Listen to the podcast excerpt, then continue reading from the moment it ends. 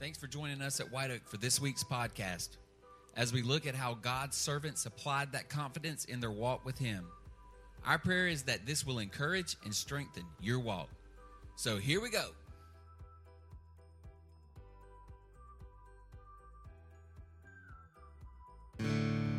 Amen. Give the King of Glory a hand of praise.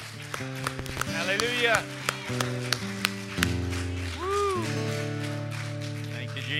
Hallelujah. You may be seated this morning. Hallelujah. Thank you, Jesus. Well, there is no doubt he walked out. We're going to walk out one day. Hallelujah. We're going to fly. Hallelujah. Praise the Lord. Miss Katie was talking about renewing our minds this morning. Miss Katie is a fresh fragrance of a flower that's blossoming for the Lord. Amen. Praise the name of the Lord. Very powerful words she spoke to us this morning. Who's in charge of your life today? Hallelujah. Who's in charge? Taking control. Reminded Travis, he was speaking this morning about uh, migration of, of birds and, and their GPS. Uh, Caston and I were going upstairs to uh, study, and in reading, he reads a part, I read a part. We switch back and forth. He'll look at me and say, Paul, you read this part, I read that one. Now, next time, let me read this one, and you read that one. And it just so happened to be on ducks. We were reading, he was talking about ducks this morning, and uh, found out that ducks, not all ducks, when they migrate, not all ducks uh, go back to the same place, but many do go back to the same place every year as they go on their journey. Kind of like us Christians sometimes. Thinking I heard uh, on Huckabee last night, I heard him uh, tell a story, and I want to broaden that story if I may. He was telling a story about uh, an individual that had gotten pulled over by a state trooper and uh, for speeding. And as the trooper walked and said, uh, Do you realize that you were speeding? Do you not know what the speed limit is? And uh, she said, Oh, yes, I, I, saw the speed limit sign. Yes. Uh, he said, Well, I'm sorry. I, I, see that you, you have a restriction on your license for uh, glasses and you're not wearing them. He said, Oh, officer, I have contacts. Well, ma'am, uh, in this state, your contacts are not going to do you any good. One word, two different meanings. Let me go a little further with that, if I may, and add something to it. Those of you that are familiar about going to West Virginia, if you go and exit on uh, 77 off of 52 at exit 8, if you get on at exit 8, which is Fancy Gap, Virginia, you'll notice that as soon as you get on the highway, you see nothing but state troopers. Always plenty of state troopers. We've never been not counting at least four to six or seven at minimum. Sometimes they park side by side. Sometimes they're, they're, they're veered out, you know. And you know, when, just when you think things can't get uh, any worse, they always can. They really can. Like this individual that did get on exit 8 there and head towards West Virginia on 77 Interstate was pulled over one time by a trooper that reason for that was speeding.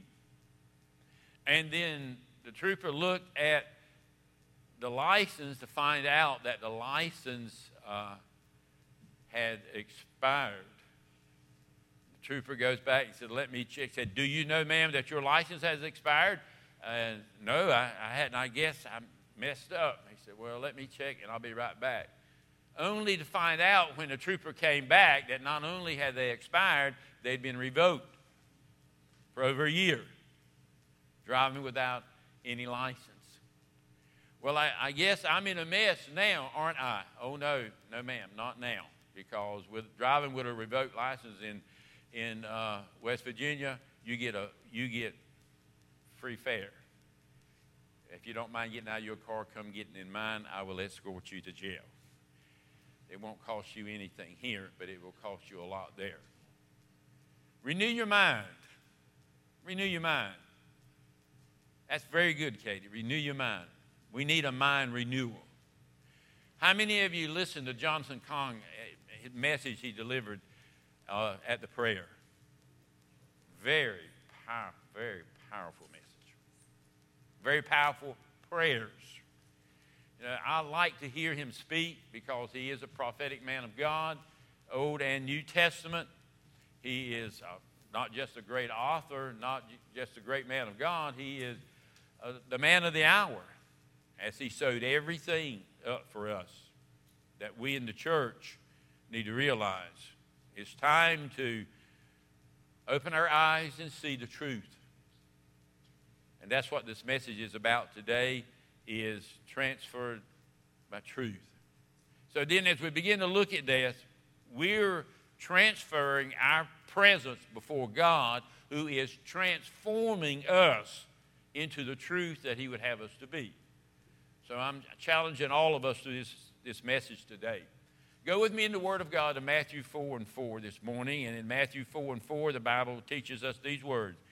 And he answered and said, It is written, Man shall not live by bread alone, but by every word that proceedeth out of the mouth of God. Uh, I didn't have to make you hungry this morning. Katie already has when she says you need to read the Bible like your meals three times a day or reminded of it, feed upon the Word of God that you, you know, that's where you get. So you're reminded three times a day that you need to eat.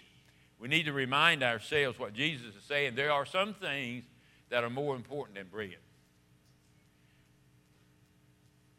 More important than physical bread. Like I was talking to you in the story, telling you when you think things can't get any worse, they can. We look in America and feel like things can't get any worse, and I don't know where people's been. They may maybe been in their closet somewhere or another. But the Bible says it will wax worse and worse and worse, and then the end's going to come. Should be an awakening to us that the end is very near and that we should open up our eyes. We need more than bread of life. We need more than just a walk of life, more than just coming to church. We need more than just having a job every day. Because you see, every day, every moment of every hour of the day, we are to feed on the Word of God. That's our diet, that's our bread. You know, God gave the children of Israel bread, manna in the wilderness. And when Jesus met the lady, she told him, about that bread. I, I remember that bread. I, I remember how our forefathers were fed by God, but he said, No, no, you missed the whole story. I am the bread of life. The Word of God is the bread that we cannot exist without every day of our life. We got to have it. We have got to have it. You know, this morning, just because you farm, that doesn't make you a farmer. Just because you do electrical work doesn't make you an electrician. Just because you are a plumber doesn't make you a plumber just because you exercise it every day. And just because you build doesn't mean that you're a carpenter every day. And just because you come to church doesn't mean that you're a Christian every day. Katie said this morning that what we have should extend from these walls from Sunday every day during the week, Monday through Friday, Saturday as well as Sunday. So we need to be transformed by the truth. Wednesday night, I'm going to finish my finale. Somebody asked me, How do you believe? Do you believe in eternal security? I said, Sure, I do, but a lot different than the way some other people do.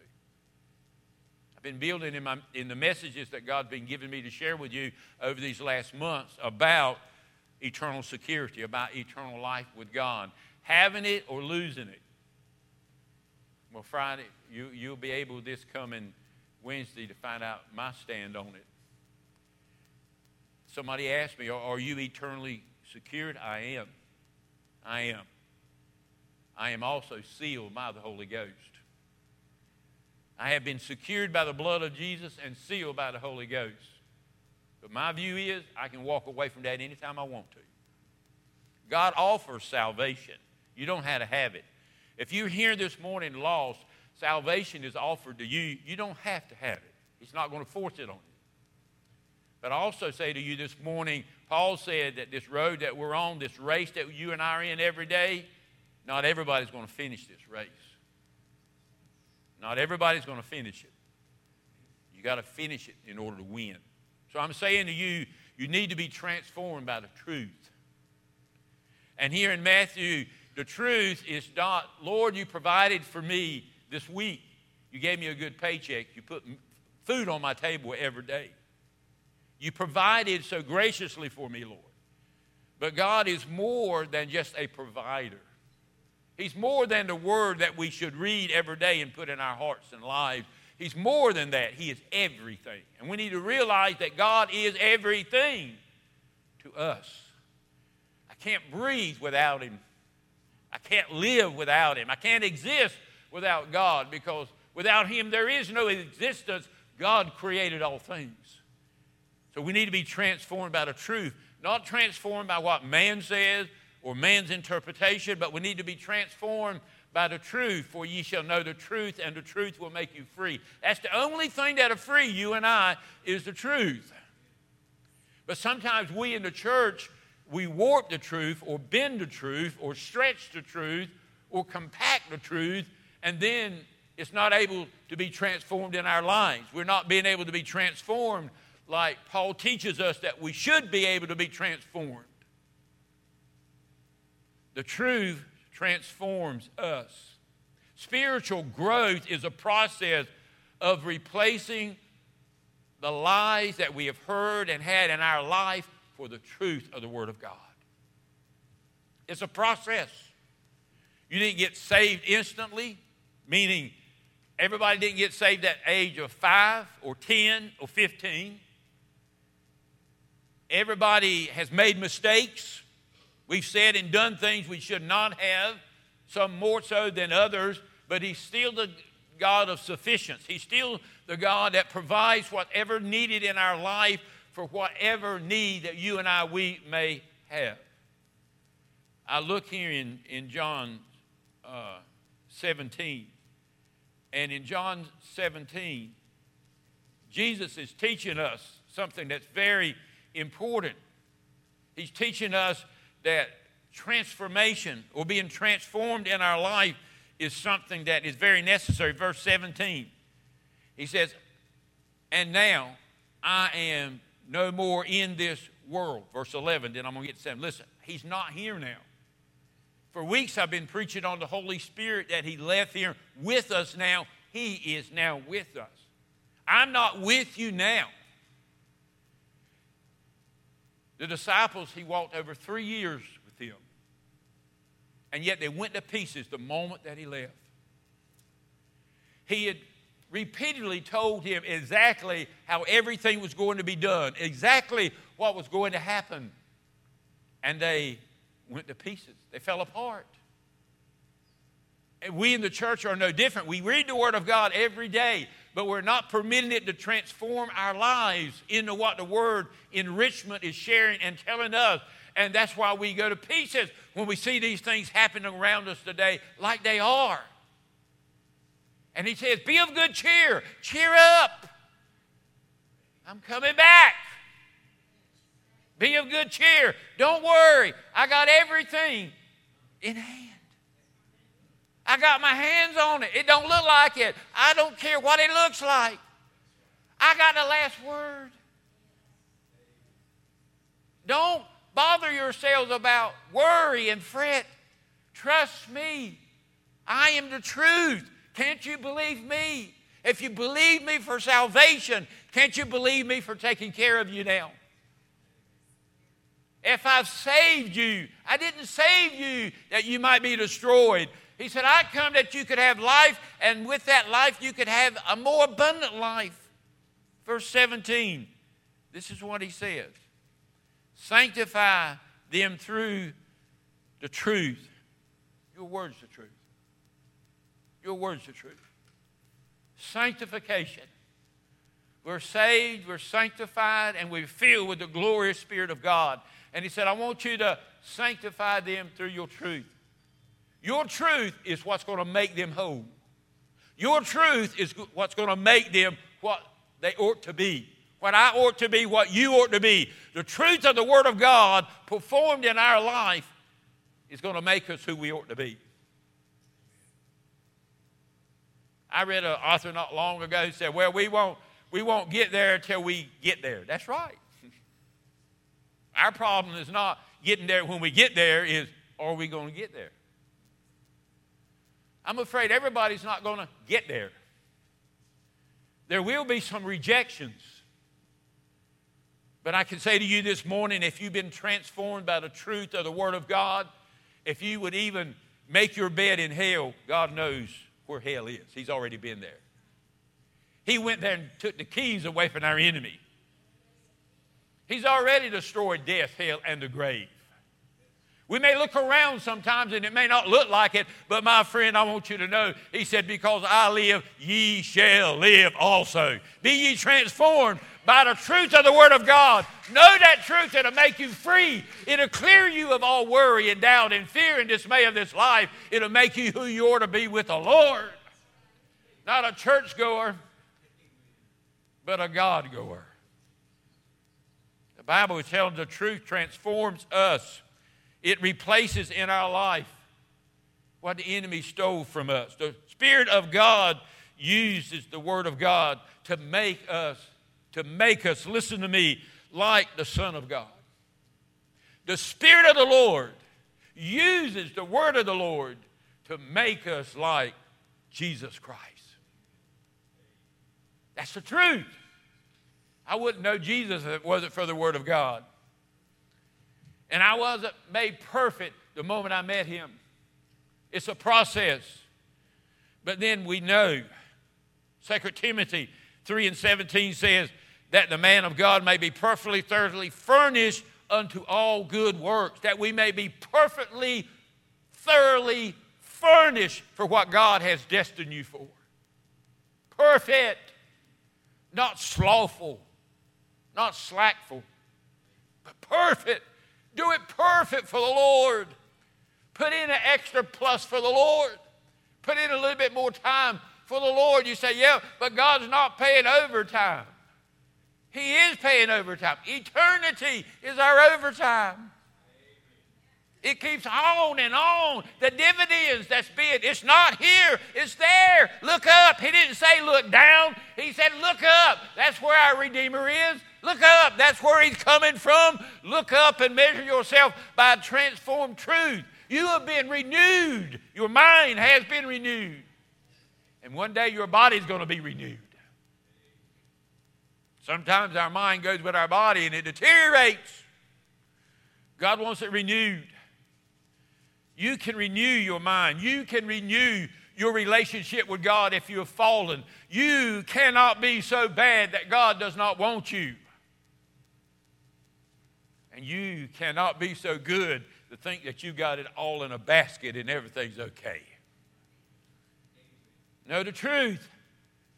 Coming to church don't save you. Reading the Word of God don't save you. Communion don't save you. Tithing don't save you. There's nothing that saves you but Jesus.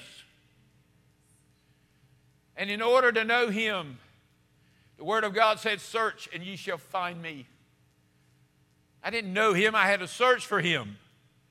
Well, I thought Jesus came to you. He does. We're just so blinded by the world, we can't see him.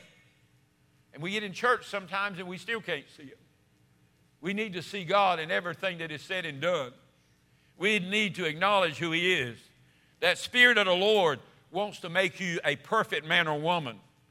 It, that Spirit of the Lord wants to totally furnish you with everything that you need. He wants to give you some good work to do. He, we need to trade in our bad work for good work, our bad ideas for good ideas. When God speaks, things change, friend. If you don't believe me, read in Genesis. This earth was without form, it was darkened, and it, it was void, probably because of the last battle that had been fought him betwixt him and the enemy. But then, in reality of all of that, God spoke, and look, things begin to be in existence. All you got to do is speak. Well, John was talking this morning about the disciples out on the ship, and, they, and Jesus was sleeping, and they were afraid. And did what? Did Jesus say, Peace, be still to the storm? All he's got to do is speak. Let him speak in your heart. Let him speak in your life this morning. Listen to what thus saith the Lord. What I've got to say is not important, but what God's got to say to all of us here today is very important. He says, Lean not upon your own understanding. Trust and obey. The songwriter said as he sung it, Trust and obey, for there's no other way. Trust and obey. how can I trust and obey unless I know the truth? I'll be trusting in the wrong thing right on the reality of my life. God speaks things into existence. The Bible teaches us in James 1 and 18 of his own will he begot he us with the word of truth that we should be a kind of a first fruit of, of his creation. His creation. We were created differently than all of the creation of God. And if no other reason, this is how it was. Trees have life, they live till you cut them down. There is hope that once that tree has been cut down, that it'll bud and it will sprout again. Living on a farm as, as a farm boy all my life, there was one job that we always did every year, and I hated it and I despised it, along with about another 10. Cutting ditch banks. Hated it. We cut them with a bush axe. I used to go by and just ponder and look at farmers that had side boys and so forth.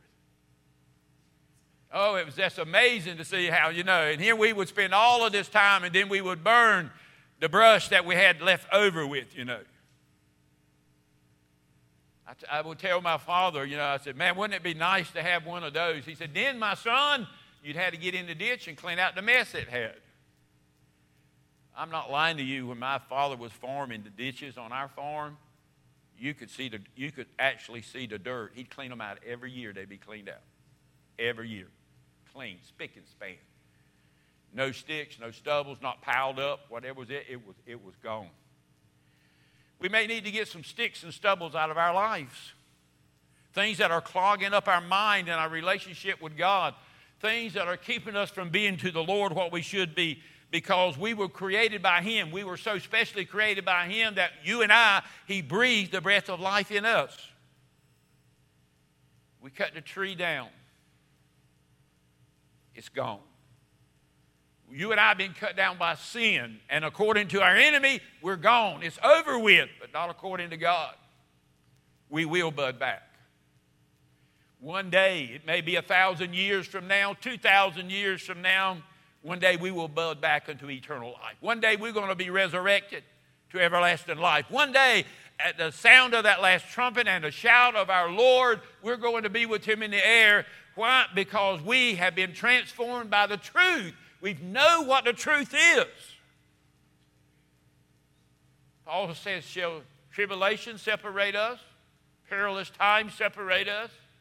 God forbid. But how many let let perilous times and tribulation separate them from the love of God, which only comes to us through Christ Jesus, his precious Son. How many of us let things in this life separate us from God Almighty because we don't know the truth? We're just relying on what somebody else said. We need to know the truth. You know, I've had ministers that I've talked to, minds that have been changed when they would sit underneath one teacher to another teacher in a change of mind. There's nothing wrong with changing our mind if it's for the truth. But some of the things, the remarks that I heard them make, seem a little contrary to me. So that's why I'm saying Jesus said, Let every man and every woman work out their own way salvation with fear and trembling. I can't save you, you can't save me. We each one have to stand before Him, we each one have to answer before Him. So we need to know the truth of the matter. The truth of the matter is Jesus only saves, Jesus only keeps. The Holy Ghost only seals us, and God Almighty will judge us. So we need to think that we are the first fruit of all of His creation because in us He breathed the breath of life. He put all the mountains, all the seas, all the rivers, all the plants and vegetations and animals on this planet. But then when it came to you and I, He took the dust of this ground and formed us, and we were just like this earth. And that's what we're going back to because this body is going nowhere. And then He breathed the breath of life in us. That made us different. The truth is, what makes us different than our best friend, dog or cat or whatever, is we have the breath of life of God breathed into us. God created all things, but yet He created you and I special because He made us have dominion over all of these things. Be transformed by the truth. Know what God says to you. God's Word generates life, God's Word creates faith, God's Word produces a change. Did you know that God's Word frightens the devil? He trembles when he hears the Word of God. God's Word causes miracles. God's Word brings healing. God's Word builds character in people's lives who had no character, and it builds character. God's Word transforms circumstances and situations. God's Word defeats whatever stands before you. God's Word does away with a temptation that could steal you away. With the truth of God's Word, keeps you close to Him. God's word infuses hope into you. It burns into your heart and your life that you know that you know that you won't ask somebody and they say, Well, I hope I, but they will say to you, I know that I know that I know that I know because my hope lies in Jesus Christ. It infuses hope in us.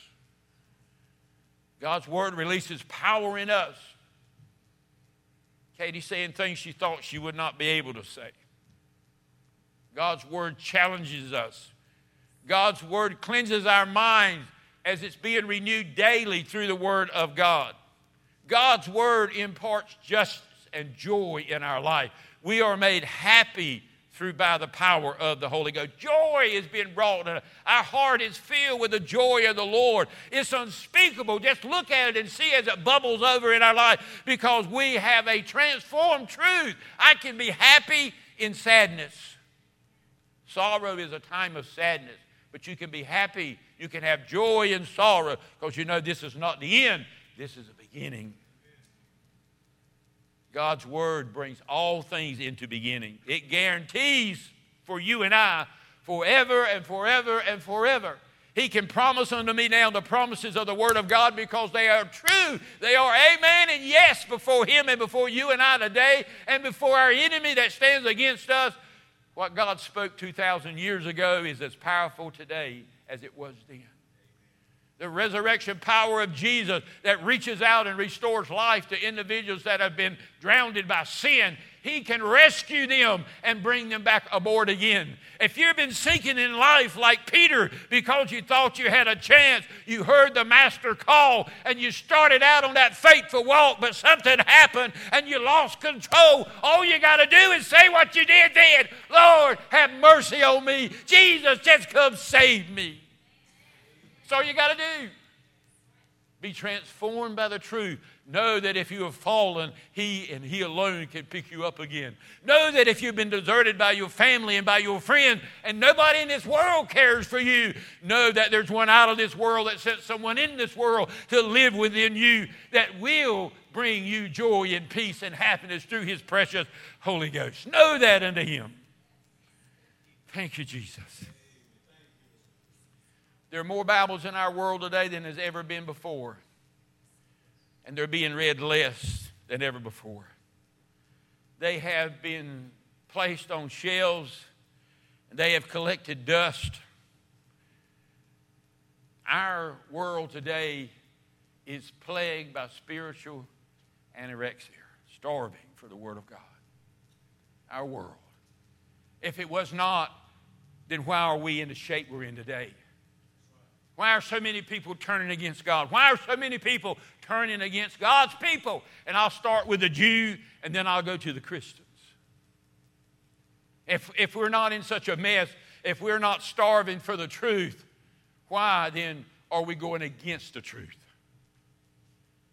Because we're wanting an easy way, or because we think there's no other way, because we want an easy way out, whatever it may be, Jesus Christ said, I am the way, the truth, and the light, and no man can come to my Father except but by me. He is the only way, my friend. And in order for us to reach that golden life, we had to be transformed by that truth. My sinful ways had to be brought before Him. My sinful life and body has to be brought before Him. I must now kneel before Him and confess my sins and give my heart unto Him that I can have a truth revealed to me and know that I'm saved. Know that no matter what nobody else says, no matter what the enemy says, a friend says, whoever it may be, Satan himself may say, know that whom he has made free, they're free, and he has made me free. I'm no longer captivated by those things in my life. Let me preach just a minute. Three points. Listen, number one, you must accept the Bible's authority. You don't think we're not having a problem with that today?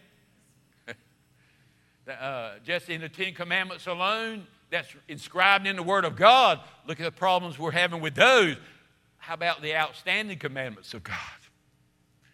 I can look today and I don't have to look so far. The first two I can begin to see that Jesus spoke about that all hinges upon is that I am to love the Lord thy God with all my heart, all my soul, all my mind. And I'm also supposed to love my brothers. I love myself.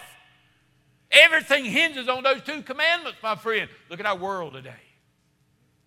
Look at our world today. If I love my brother, will I talk about him? If I love my brother, will I murder him? If I love my brother, will I try to destroy him? No. Because I'm supposed to love him. And I, I don't hate Bobby, I don't hate him at all. I try to feed him when he needs feeding, clothe him when he needs clothing. You know, there was a time my wife almost starved me to death, but Jesus looked out for me.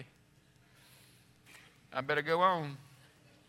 You've got to accept the authority of the Word of God and that's one of our number one problems, especially in America today. Katie mentioned it submitting ourselves unto authority. You want what, God? And you want it when and how, God? My friend, in order to have been transformed by the truth of the Word of God, you got to know the Word of God. So then you got to know the Bible's authority. You got to stand. It stands for your life. Without it, we have no life. The authority of the Word of God is our compass. Uh, Travis mentioned GPS this morning. It is our GPS in this world that will lead us out of the world. Unlike my GPS when I'm going through the mountains, it just blank out. God's GPS comes right straight. Where do we get our GPS? We get it from a satellite and it beams it down here on earth. But there are things on earth that distract and abstract it sometime. And we lose a signal but then the GPS of God, God's protection plan for you and I. God's protection system is built in the authority and the authentic of the Word of God. And it appears through anything. It'll go through a cold heart. It'll go through a rocky heart. It'll go through the thing. Our GPS may not pick up from that satellite, but it'll pick up from God's satellite because God says He sees all things. There's nothing that God does not see. If He sees an obstruction in your life, He'll push it out of the way that He may be able to come. So you must accept the authority of the Bible. If you don't like it, I'm sorry. You have to do what Jesus said because it is your compass of direction in this world. It will lead us to everlasting life. It causes you to listen, it makes you wiser in the decisions that you make every day. Have you ever done something wrong and said to yourself, I'm not going to do that again, only to find yourself doing the same thing all over again? We Americans, we don't learn too quick sometimes from our mistakes. It is, a, it is a benchmark for you and I. The authority, the authenticness of the Word of God, the authority that it comes to your life and mine, it's a benchmark that evaluates everything in our life.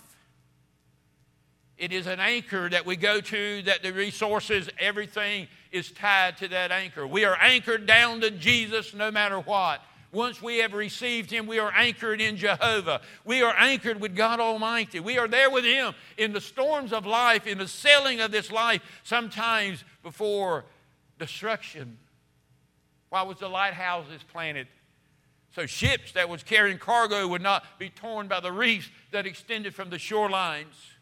Jesus is our lighthouse that stands tall on, on a hill. And, church, you and I are a lighthouse in this world today, and we stand tall on a hill that we can shed a beam of Jesus to people's life because we are their direction in the world today. But if we don't know where we're going, how can we show someone else where to go? Our benchmark used for evaluating everything in our life is the authority of the Word of God. Not only will it tell you that you're saved, it'll tell you how to get saved, and it'll also tell you if you're not saved. It must have the first and the last word always spoken in our life. When I close my eyes in death, my last words that I would want to see and say would be, I want to see my Savior today. Prior to salvation, that was the last thing that was in my mind. It was the farthest thing that I would want to see or do. For there was only their judgment. And that judgment's not only for me, but it's also for you. So then, therefore, we must see. We need the authority of the Word of God. It is the power that we need in our life to put us where we need to be with God, that we could humble ourselves by an awesome God. We base our choice on things that are happening around us today, and we should not do that because they are unreasonable authorities. If I'm going to bash something that's good, uh, it's not going to be in a CD or 401 saving system. I want to be something that's going to be sure. That's not fluctuated by a market here on earth that is not sure about anything. So then I can truthfully say to you that when we look at the culture, when it comes to our life, it's not so good because you know what? Our answer is to God when we look at His authority, and we've heard it before, everyone's doing it. That's our culture today. But I want you to know everybody isn't doing it. Everybody isn't sinning. So we don't go by our culture. We go by the authority of the Word of God. So it's not only not a culture thing, it's not a traditional thing. We've always done it. Folks, if you have not realized, this pandemic has brought us in a new realization of life. We're operating totally different than what we used to in our traditional ways. Let me just insert this little cert. For so long, we were held down in tradition, and tradition will bind you. It was the tradition of the Pharisees, the tradition of the Sadducees. It was the tradition of their ways that kept them bound. And Jesus said by the time they finished teaching someone, they had made that individual fourfold more child of hell. We don't need to do it just because we've always done it if it doesn't make sense, if it doesn't make reasoning, if it doesn't line up with the authority of the Word of God. The third thing is, is reason. It seems logic. My friend, just because it seems good doesn't mean it is good for you. I love Rocky Road. Not the one on the highway, the ice cream. I really love orange sherbet, push ups. I love those push ups. Hallelujah. Hmm. But just because it's good, it doesn't mean it's good for you. You know what's good on a potato to me? About a baked potato, four big scoops of butter, couple scoops of sour cream, bacon bits mounded up on it, and then shred me some onions on. That's really good. You know how good that is? You don't even want to know how much sodium and cholesterol is in there. Enough to take you out on your first mission. So let me say to you, you know, reason it seems logic, it's not logic. Not logic. Because it looks good doesn't mean the Bible teaches you and I. He said, There's a way that seemeth good unto men, but the end thereof is death. Sin is only good for a season, and then it bringeth forth death.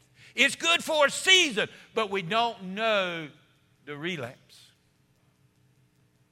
So we, it's not culture thing, it's not a traditional thing, it's not a reason, it's not even an emotional thing. Katie's emotion was real this morning.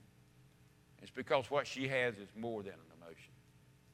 You see, emotion is, yeah, if it just, if it feels right, just do it. You know. Don't, don't you worry about what you're doing. No, it feels pretty good to me. Feels pretty good. Let me tell you, you can take a frog and you can throw him in a pot and you can begin to turn the water up just a little bit. And he'll sit there and he'll just swim around because it feels so good.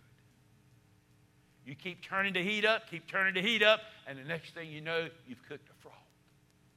And that's what's happened in our society today. We started out, it seemed pretty good, you know. I mean, emotionally, but look how emotionally disturbed we are now. People afraid to go to their business. People afraid to leave their home. People afraid of people. And the Bible tells us we need to be afraid of God. Fear of the Lord is the beginning of wisdom and understanding. That's what we need to know about what the Bible said. Jesus said, don't, don't fear a man that can kill you, but rather fear him that can destroy both body and soul in hell. You need to have today a transformation of the truth. You need to know that truth. Don't listen to the preacher, listen to God. Don't listen to what everybody's saying. Have your own personal relationship. Have a direct line to God. His line is never foggy. His line, I got out this morning, it was so foggy, I could run about 15 mile an hour. I left my house this morning, it was so foggy, about 6 o'clock. So, turned my fog lights on. They give me about an extra two foot. Know the truth. Everything else is going to be foggy. Know the truth. It's not in the way of, di- of this direction because it will send you in the wrong direction. The most important decision that you can make today is what will be the ultimate authority of your life when you leave this building. That's the greatest decision you'll make. It's not where you're going for lunch, what you're going to have for lunch.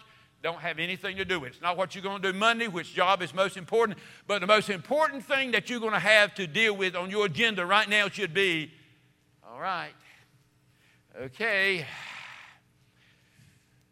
what's going to happen to me when I leave here today? What's the authority for my life right now? Is God in charge of your life? Is He in control of your life? I like what said in Acts 24 14. It, it said, I believe everything that agrees with the law that is written in the prophets. That's what Paul's saying. I agree. Everything that's written in the authority of the Word of God, that is through the prophetic message of God, I believe it. That's the truth. That is a transformation. That is the truth of God really setting home. I believe it. That's the authority. That shows me the authority of the Word of God right there. I believe it. And the only way I can believe it is show you that I, I believe it. So I believe everything. I agree with everything that's in this book right here. Every, every, every page, every, every promise, every judgment, every bit of peace and every bit of joy and every bit of sorrow, every bit of discouragement and excitement that I find in this book, every bit of it is true. What my ancestors went through is true. You know, our forefathers, it's true.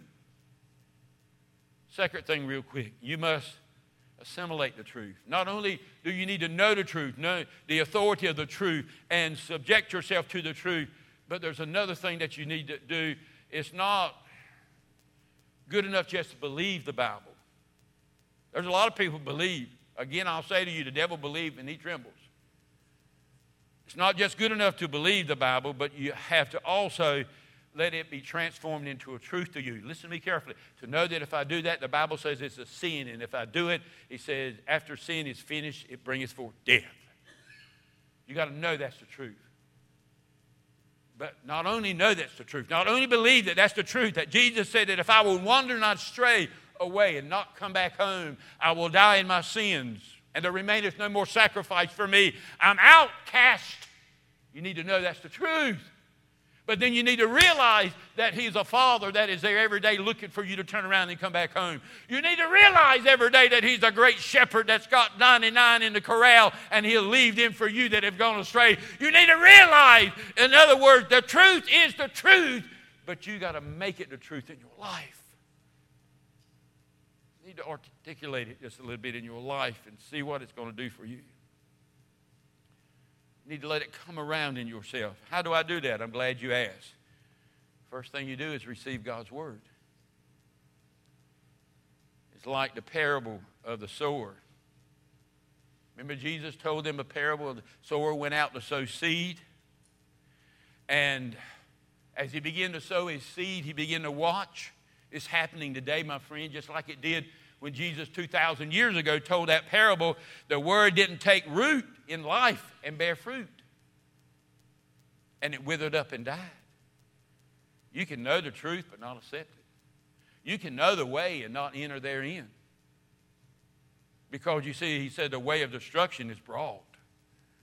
So then, therefore, the first you can see here that if we don't take hold of the truth of the Word of God, then we'll never be able to bear fruit. And we heard the old saying that's misquoted so many times you can tell a tree by the fruit it bears. How true that is, but there's a few exceptions to that, and we don't have time to get in them this morning. And then you see also that hard soil, closed mind. Some of the seed was sowed, and maybe like Felix and Agrippa said, Well, you know, you almost got me today, God, but let, uh, come back next week or a more convenient time. You don't understand my workload, God. I can understand He can lighten that load real quick. So I'm telling you, some of the seed that are sowed, they're sowed on closed minds. They, they already shut up and they don't want it's hard soil and the roots of the word of god can never get in hard soil until that soil is broken up and the holy spirit is the only one that can break up that soil of life and if we don't permit him to break it up we'll never get where we need to be and then you got the superficial mind that, that's, that's, that's the shallow soil the seed came and it was planted and it was covered up just a little bit. Remember, this seed only takes a quarter inch of soil, so that's it's going to come on okay. But then we realized with that superficial mind, that little bit of soil wasn't enough because it didn't have enough nourishment in it, or there wasn't never any rain coming over into the area where that soil was. So then, therefore, we didn't do anything with the truth.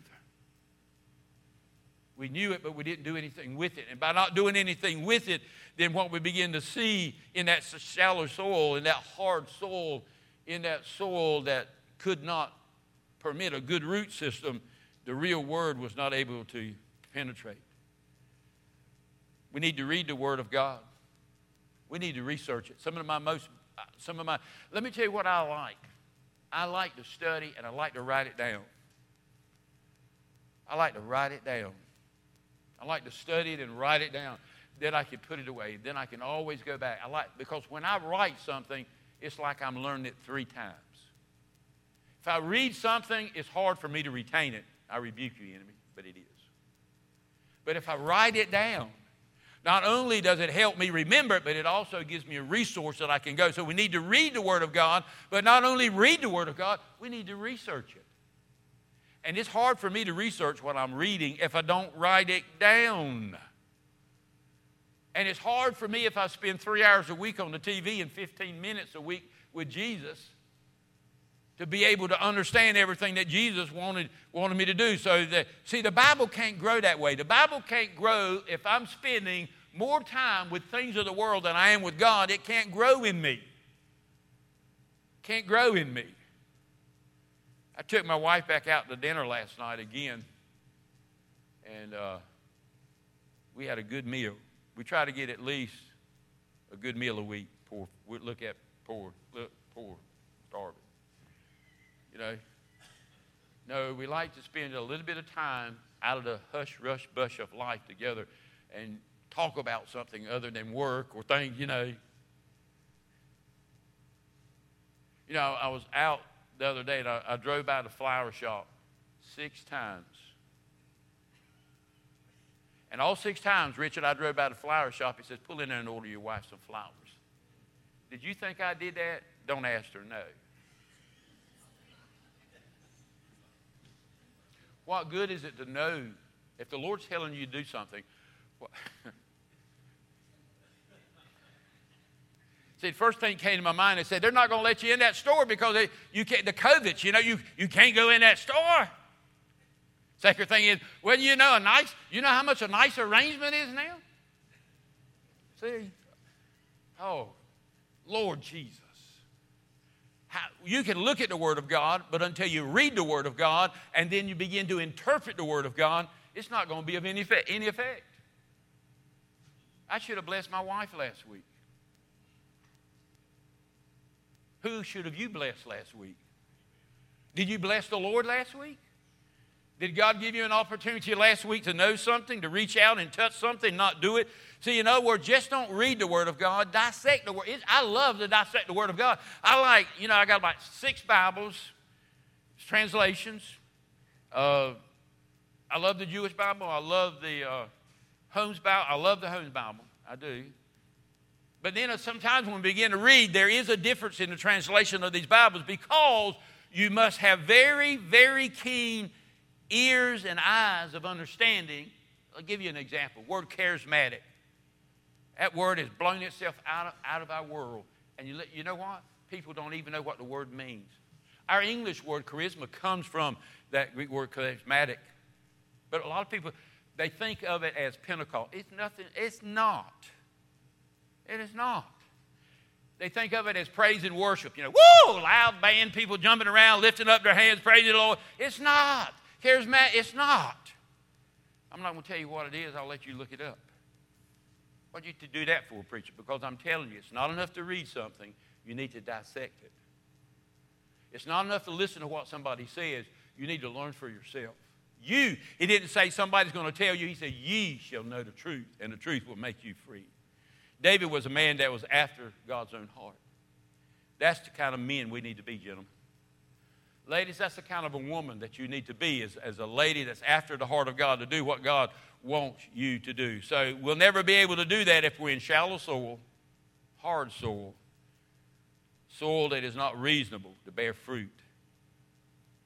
So I'm saying, number two, we need to reflect God's words. We need to meditate on it. We need to meditate on it. You must apply the principles. Number three. I'm having a hurry. For me to know something and not to do it, what value is it?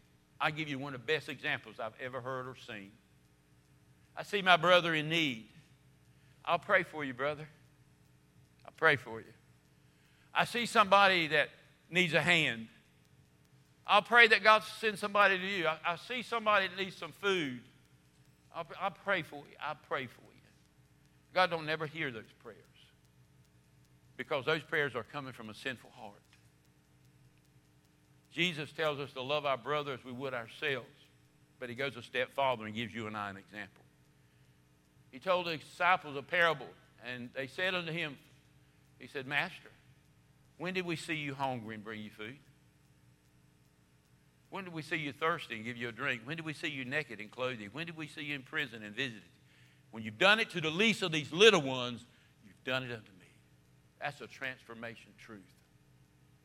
When we treat other people like we would like to be treated ourselves, that is a transformational proof. That is a principle that we have learned that we're going to apply. It's not good enough to know the word, not even good enough to study the word if we don't apply the word, because James says, faith without works is dead. Said that Wednesday night, heard it here this morning. Faith without works is dead. Church without God is dead. You in church without God is dead. Church is not what saves us, preaching is not what saves us. It's the Word. It's the Word. He says it's through the foolishness of preaching, it's the Word that saves us. You must apply these principles. Jesus teaches us in Matthew 7 and 24. God's Word exposes our motives. He tells us e- e- everything. Let's, let's go there. First of the gospel, Matthew 7. Uh oh. Uh oh. Uh oh.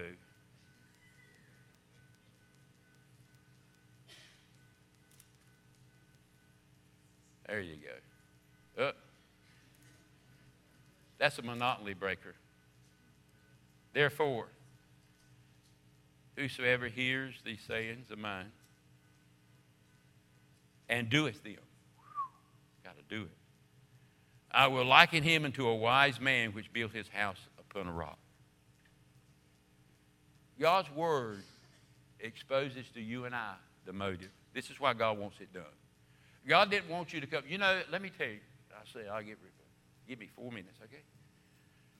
It's nice that we're on the air.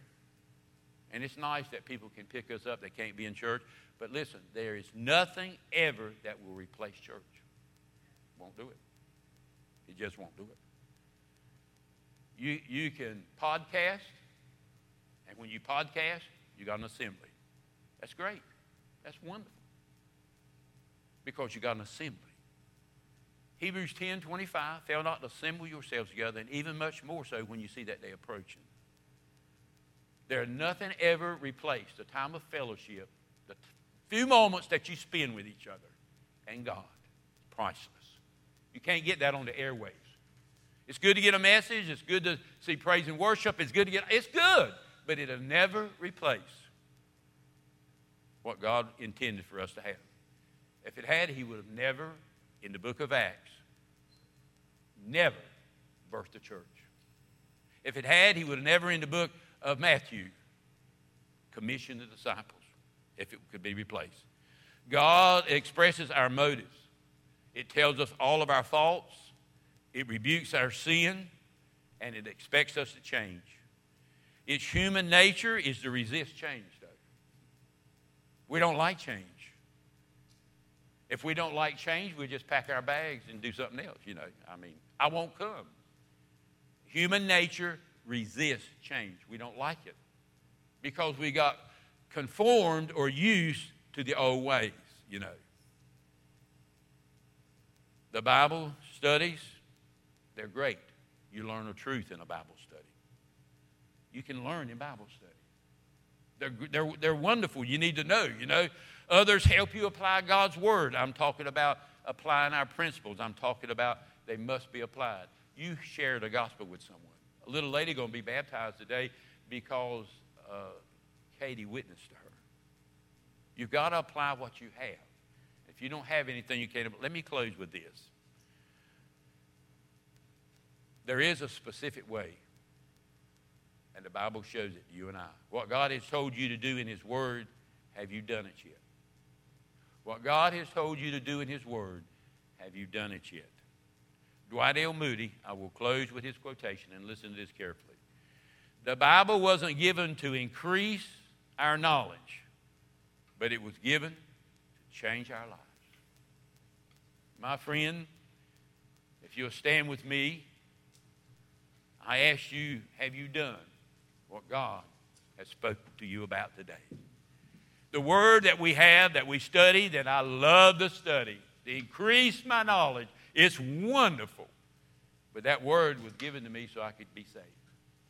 There's no other way I can be saved than with the truth of the Word of God. That's the only way, my friend.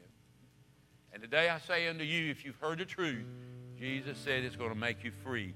Only if you apply it. Only if you accept it. So, Father God, as we come before you right now, in the name of Jesus, our Savior, our hearts are up to you and your ways are open to us right now. I'm saying that in the name of Jesus.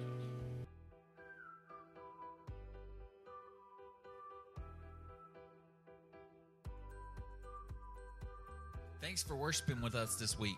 We believe His words will establish that confidence within you and direct you for His predestined purpose for your life. See you next week, and don't forget to download our app so you can stay connected with us.